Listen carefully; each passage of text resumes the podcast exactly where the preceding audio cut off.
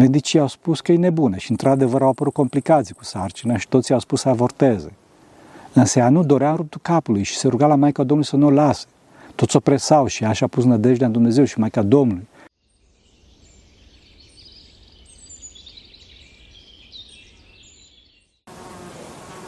Slavă Tatălui și Fiului Sfântului Duh și acum și pururea și în vecii vecilor. Amin. Pentru rugăciune Sfinților Părinților noștri, Doamne, să Hristos, Fiul lui Dumnezeu, miluiește pe noi. Amin. Eh, dragii mei, acum o să vorbesc despre nesimțire și nesimțiți. Dacă acum vă gândiți, când am oprit puțin el, vă gândiți și ziceți, aha, aha despre cutare o să vorbească, bine că a abordat tema asta, ia să vedem, da? Atunci, fraților, vă rog să mă iertați, însă noi înșine bolim de nesimțire, mai mult decât ceilalți. Vă rog să nu ripostați înăuntru vostru. Toți suntem nesimțiți, mai mult sau mai puțin. De fapt, cu cât riposta și revolta dinăuntru nostru este mai mare la această smerire, da? dacă doriți, așa, cu atât uh, omul întunecat și cornul întunecat al nesimțirii, omul cel vechi, este mai mare înăuntru nostru. Fraților, să nu uităm că suntem căzuți și că suntem plini de, de păcate. Să nu uităm că ne așteaptă moartea. Ne așteaptă moartea, înțelegeți? Și trebuie să, să murim sănătoși, adică să murim cu o inimă iubitoare. Asta este mântuirea. Mântuirea este moartea cu o inimă iubitoare. Nesimțirea este o boală înfricoșătoare care a ajuns astăzi o adevărată pandemie, cât o vorbim de pandemie, o pandemie care generează alte pandemii, pandemia bolilor de nervi și pandemia singurătății. Sunt milioane de oameni care sunt pe antidepresive și alte medicamente psihotrope, mai ales din, dintre cei școliți, să știți. Pentru prima dată în istorie, bolile de nervi au caracter pandemic și sunt bolile secolului. Vedeți că mai mult, mai de mult existau diferite cauze pentru pandemie, mă rog, virus, condiții de igienă, lipsa medicamentelor și altele asemenea. Astăzi însă sunt bolile de nervi pe primul plan și asta datorită distorsiunilor comportamentale permanentizate, adică a păcatelor vechi și netratate, a bolilor sufletești care nu au fost tratate. Înțelegeți? Dacă mintea a fost supusă vreme, vreme îndelungată, ani de zile, unor traume, și acestea nu au fost vindecate, fie din cauza lipsei științei vindecării, da, cum se întâmplă în afara realelor ortodoxe, fie din nepăsare, atunci simțirea minții se tocește, mintea se întunecă și devine nesimțită, nesimțită și crede că totul este ok. Din cauza asta spune domnul Dostoevski că dacă Dumnezeu nu există în mintea noastră, atunci totul este posibil. Sficiunea dar rușinea adevărată este o mare, mare harisma Duhului Sfânt. Este simțirea corectă a minții, în preajma centrilor puternici de atracție, în preajma pericolului de dezintegrare a minții prin adicție, prin dependență, prin robirea minții. Dacă omul se apropie de acești centri, atunci mintea se, se robește, se droghează și se creează dependența. Mintea, dacă intră în adicție, adică în patimă, se rupe în gânduri, are război de gând, plăzmuiește fantezii și se gândește cum să-și satisfacă patima. Din cauza asta, în greacă, sfiiciunea se numește sofrosini, care este tradusă în cărțile vechi prin întreaga cugetare, pentru că vine de la soastas frenas, adică omul care are frânele întregi, adică mintea întreagă. Este un înfrânat. Deci omul care este în adicție are mintea îmbucățită, fraților, are mintea ruptă. Nu mai are frânele întregi, este un desfrânat. Din păcate însă, astăzi, diavolul distorsionează această harismă sau o distruge complet, astfel încât omul să nu mai simtă nimic. Pentru că, mă rog, este frică de traumele sale din trecut sau îi generează un sentiment de rușine și de vinovăție exagerat față de cele bune, de Dumnezeu și de oamenii care îl pot ajuta. Și atunci, iarăși, se ajunge ca omul să nu simtă nimic, pentru că își are traumele nevindecate și omul nu dorește să mai simtă durerea și atunci se insensibilizează, nedorind să-și aducă aminte. Cu alte cuvinte, fraților, dispare rușinea, dispare frâna. Apare și apare nerușinarea, desfrânarea, iar lipsa rușinii este distrugerea civilizației. Înțelegeți? Da, fraților, problemele nu se rezolvă dacă le uităm. Dacă punem iederă peste igrasie, fraților, nu se rezolvă problema, chiar dacă nu se mai vede. Din contră, igrasia crește. De fapt, asta se întâmplă și în cazul nesimțirii, patima crește. Nesimțirea, nerușinarea crește. Dacă mintea nu mai simte lumina Harului și glasul conștiinței, fie că nu o vrea și o ignoră, fie că nu poate, atunci mintea nu mai vede aproape nimic și sau se panichează sau efectiv se desfrânează în patim din ce în ce mai mari. Este esențial ca la începutul păcatului, momentele de panică sau demonstrări de conștiință, să căutăm ajutor duhovnicesc. Știți, asta este, cum să zic eu așa, este în tradiția poporului, este în tradiția ortodoxiei și să vă dau un exemplu acum, este ca și cu plantele. Dacă încercăm, avem un, un, o, o plantă mică, un, ceva minor, așa, micuț, și încercăm să dezrădăcinăm, o putem scoate cu o singură mână. Dacă întârziem mult timp zicând că nu e o problemă, că patima rămâne tot așa, ne trezim cu un pomișor, da, care, ca și ăștia din, din jurul meu, care dacă asudăm și ne opintim așa din destul, reușim să-i scoatem. Dacă întârzem și mai mult, ne trezim cu un pom, da, pe care îl dezrădăcinăm foarte greu. Trebuie să folosim unelte, cazmale, topoare, târnăcoape și mai ales drujbe, care să taie în carne vie.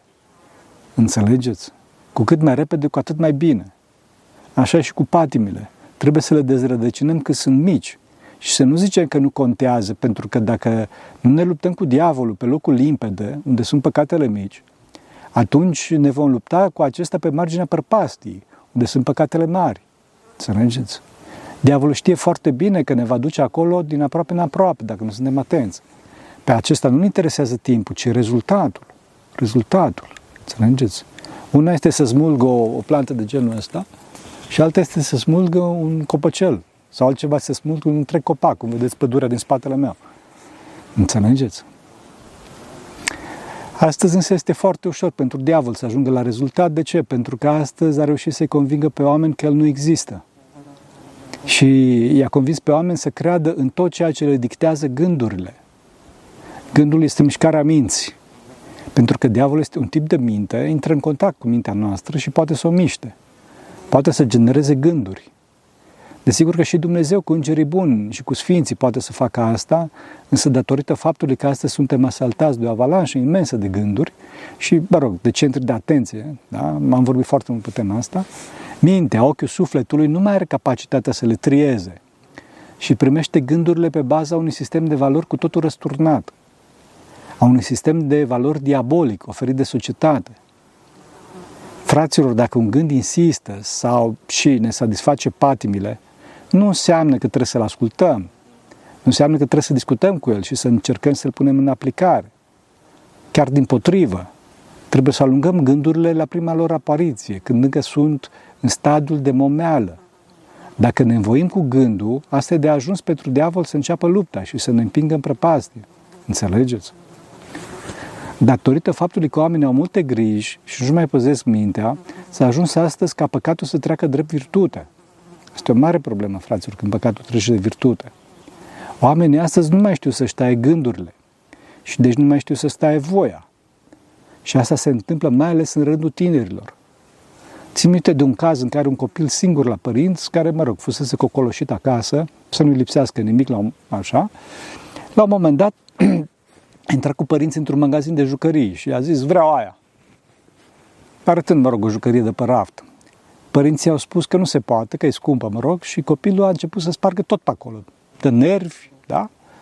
De, de, de, de frustrare, o spar tot. Vitrine, standuri, tot ce, tot, ce se gătea, tot ce se găsea acolo. De asemenea, cunosc cazuri și la școală în care copiii de bani gata, din familie bună, cum se spune, care aveau toate tipurile de console, de jocuri la dispoziție, influențați de jocurile pe calculator, da? făceau adevărată criză de violență, țipând și spărgând totul dacă ceva nu le convenea. Dar sigur că aceste crize se pot întâmpla și la oamenii mai în vârstă, să știți. Bine, nu pot să zic că sunt maturi, pentru că cine este agresiv cu familia sa nu este matur, fraților, nu este matur. Știți cum se spune, câinele prea mult bine turbează, dar tot câine rămâne. Mă rog, vă rog să-mi iertați. Din păcate, problema cea mare este că de obicei așa au fost învățați de mici. Sau, mă rog, de familie sau de anturaj. Sau că au fost bătuți când au fost mici, sau că au asistat la certuri și bătăi în familie sau în anturaj. Sau, mă rog, pe de altă parte, alcoolul și tot felul de alte pati. Droguri și toate astea. Dincolo de asta, trebuie să știți că și părinții încurajează uneori comportamente care sunt de fapt diferite forme de nesimțire. Și aici nu mă refer neapărat la violență frontală, fraților. Țin minte că la un moment dat venise cu un grup de pelerini un, un, un tânăr, da? un copil. Așa? Copilul ăsta era fiul unui foarte bun informatician cu care mă cunoșteam, mă rog, în Sfântul Munte m-am întâlnit cu el, așa? Și informaticianul ăsta mi-a prezentat pe fiul lui și l-a lăudat că e foarte deștept și mi-a spus că acum tocmai a învățat despre motoarele criogenice și ce știe și mai departe. Eu mi-am adus aminte vag de două tipuri de motoare criogenice pe care și din lume și am spus copilului astfel încât să încerc să deschid o punte de discuție iubitoare cu acesta. Însă tânărul efectiv m-a zdrobit, efectiv, da? adică praf m-a făcut și prin atitudine și prin șuvoi de informații care curgea cu nemiluita, da? monopolizând discuția care, mă rog, eu aș fi dorit să fie duhovnicească, fără să-mi dea, fără să, cum să spun, fără să, să, să, să, să mă lase tânărul respectiv să-mi dea posibilitatea să repar greșeala. Da? Greșeala pe care a făcut-o fără voie. Da? Și efectiv nu mă lăsa să schimb subiectul. Cel mai trist era faptul că tatălui aproba și era oarecum satisfăcut de comportamentul uh, exact, însă fără milă a tânărului, da? Era satisfăcut că odrasla lui știa atâtea, chiar dacă discuția era cu mult prea tehnică pentru toți cei din jur. Fraților, problema omenirii este pălmuirea dragostei, relația dintre noi, dramele ce se nasc și nu motoarele de rachetă, motoarele criogenice. De fapt, ce să mai vorbesc? Pentru că astăzi bullying-ul și cyberbullying-ul, adică agresivitatea și agresivitatea online, sunt adevărate plăgi. Asistăm la o adevărată escaladare a nesimțirii, inclusiv prin escaladarea victimizării. Am ajuns la o adevărată civilizație a nesimțirii și, paradoxal, a victimizării, inclusiv prin folosirea victimizării ca armă. Ca armă. Au ajuns oamenii maturi să se teamă de tineri. Au ajuns să fie de o tristă celebritate farsele făcute de tineri celor mai în vârstă. Undeori chiar unor oameni mai în vârstă cu totul necunoscuți, da? Și fără să fie provocată cu ceva. Nu știu dacă știți, sunt tiktokari care pentru faimă, adică pentru vizualizări și like-uri, fac tot felul de lucruri extrem, extreme, extrem de neplăcute, da? La oameni, adică, ce să zic, mă aduc aminte acum că le intră în casă, le iau câinii, fură din magazin, da, în timp ce se filmează toate astea, da? Ce alte nebunii, tot felul de lucruri de genul ăsta, lucruri groaznic, fraților. De ce? Pentru că, de fapt, e o reacție în lanț provocată de distracție și accepta, acceptarea de către comunitate prin mulțimea de like-uri și de vizualizări pe care acești tiktokari le obțin prin postările lor lucrurile au ajuns până, până într-acolo încât uneori au și încasat-o, da? Și în alte cazuri a intervenit până și poliția. Problema cea mare însă, fraților, cu imposibilitatea tăierii voiei este șoarea în adicții mari, legate de trup, în, patim, în mari patim trupești, fraților. Da, în droguri, forme de drog. Numai de fentanil, un nou drog sintetic din categoria opioidelor, nu știu dacă știți, mor anual în SUA peste 100.000 de oameni. Adică, fraților, aproape 300 de, 300 de oameni zilnic, fraților. Adică, dincolo de faptul că sunt enorm de mulți care au viața distrusă, ă, ă, mor în fiecare zi 300 de oameni, da? Și cei care, care rezistă sunt ca niște zombi din cauza drogurilor. Nu știu dacă ați văzut. Am și postat pe site câteva documentare pe tema asta. Impresionante. Problema cea mare este că destule droguri sunt cel puțin tolerate, sau chiar unele chiar legalizate și promovate de către administrații din categoria drogurilor promovate, adică surselor foarte puternice de plăcere care provoacă exact aceeași reacție, exact aceeași reacție chimică în creier ca drogurile, fac parte și distorsiune sexuale. Alte forme de drog, da? Dincolo de asta, mai există și alte forme de drog, bineînțeles că nu atât de puternice, puternice ca și drogurile chimice și distorsiune sexuale, sunt și ecranele Desigur că nu ecranele în sine, fraților, ci calitatea și cantitatea mesajelor ce sunt livrate prin intermediul acestora și modul în care sunt livrate. Insistăm asupra faptului că media electronică, sexul păcătos, sexul împotriva firii și drogurile, drogurile grele, fac parte din aceeași categorie și produc aceeași reacție chimică în creier, la diferite intensități, bineînțeles. De ce? Insistăm asupra acestui fapt pentru că dacă un părinte este îngrozit că dacă află că fiul lui este, se droghează, se liniștește dacă fiul lui este dependent de celular. Pe chiar zice că bine, că o scăpat de fiul lui ca să se poate să stea și el pe celularul lui. Înțelegeți? Problema cea mare este că patima, dacă nu este tratată, duce la nesimțire și uitarea de Dumnezeu. Iar uitarea de Dumnezeu duce la nesimțire și mai mare. Este o reacție în lanț, fraților, care duce la o explozie interioară mai periculoasă decât o explozie atomică. De ce? Pentru că bomba atomică nu duce în iad, pe când nesimțirea da. Cu multă, com- com- cu multă compasiune spun asta. Iubim foarte mult pe toți acești oameni. Și ca dovada dragostei față de ei urâm păcatul. Urâm distorsiunea duhovnicească de care suferă. Trebuie să simțim corect și să facem distinție între fapte și făptași, între păcat și păcătos. Mintea simte corect numai atunci când este liberă de patim, fraților. Mintea nu trebuie să se umfle prin mândrie, da? să cadă prin deznădejde, să dreeze la dreapta prin surplus și evlavie, evlavie cu înșelare în ea, da? Și nici la stânga, prin lipsuri și prin păcate frontale. Numai atunci când acest ochi foarte fin al sufletului, focusul uman, mintea, această atenție ultimă, stă pe centru crucii, numai atunci ochiul sufletului este luminat de razele Harului, adică energie necreată lui Dumnezeu și numai atunci mintea simte corect. Această simțire corectă a minții drepte se numește bunul simț, fraților. Această poziție corectă a minții se numește dreptate, asta este dreptatea. Astăzi, din cauza adicțiilor foarte puternice, permanentizate, nu mai există dreptate și nu mai există bun simț. Vedeți că oricine poate să zică orice, nu contează dacă este drept sau nu. Contează dacă este în acord cu patimile, cu adicțiile acceptate pe post de calități.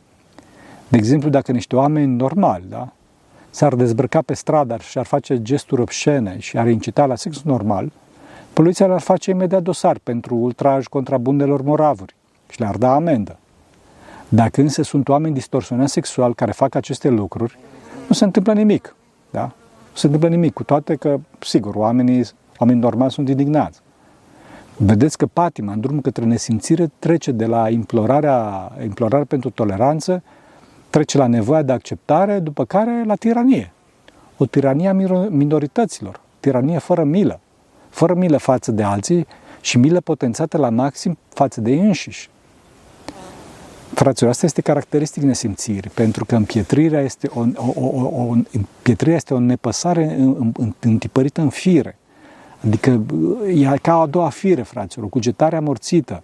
Este înghețarea râvnei și tirania prejudecăților, a bănuielilor. Încrederea desăvârșită în gânduri proprii. Nu mai există bărbăție și spirit de sacrificiu, pentru că nu mai există durerea inimii. Nu există durerea inimii față de celălalt. Da? Celălalt care, bineînțeles, este în afara bulei de egoism a nostru. Numai pen, nici pentru sine, de fapt, nu mai există străpungerea inimii după Dumnezeu. Pentru că nesimțitul este frică de marasmul dinăuntru său și este frică să accepte că a greșit. Nu are curajul să vadă cine e. Fraților, spune asta cu mare, mare compotimire pentru că toți bolim de nesimțire mai mult sau mai puțin, din diferite cauze. Și întâi de toate eu, bineînțeles. Vă rog să mă iertați. Nu putem să judecăm pe oameni, fraților, pentru că unii dintre noi ascunde mari traume în interiorul nostru. Asta e foarte important, fraților. Judecăm faptele și nu le acceptăm, pe când pe oameni niciodată, pentru că niciodată nu știm ce este înăuntru acestora. Uneori e foarte dificil de discernut pentru că la arătare, prin cuvinte, nesimțitul este cum trebuie. Chiar, chiar dacă vorbește împotriva sa, este cum trebuie. Da? Este cum trebuie și chiar dacă este total contrar cu faptele sale. Vedeți că sunt unii în biserică ce se comportă ca niște evlavioși sau evlavioase, mă rog, în timp ce cu mânie, mă rog, așa, fac observații și alungă pe cei care, mă rog, după sistemul lor de valori, pe crezământul minții lor, nu sunt la fel ca ei. Mă rog, în vestimentație și în comportament. Am văzut pe cineva astfel și dacă nu m-aș fi îngrozit și întristat, cred că m-aș fi minunat. E fenomenal, fraților, pe de-o parte și foarte periculos pe alta, pentru că un astfel de om poate să creeze o aură în jurul său care nu, o, aură, o aură care nu se cuvine și pot să scandalizeze pe mulți când se va afla cine, cine sunt de fapt. Noi să avem grijă să nu judecăm, pentru că și noi putem să cădem, fraților, exact în aceleași lucruri, înțelegeți? Ba chiar și mai rău. Acum, ca să scape cineva de situația asta, este esențial ascultarea.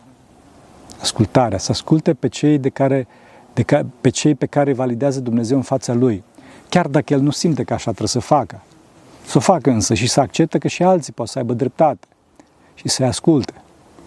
Problema cea mare este că astfel de oameni cred că nu au nevoie de povățuitor sau, mă rog, dacă totuși caută un povățuitor, cred că nimeni nu este atât de perfect pentru ei și, bineînțeles, că se complac în viața de sine, care le crește duritatea. Dincolo de ascultare, este nevoie de pocăință, de zdrobirea inimii, adică de post, de lacrimi și de gândul la moarte. Să ne amintim că vom muri, fraților. Să ne amintim că vom muri fără să, căd, să cădem în depresie. Să ne amintim că vă da răspuns la judecată.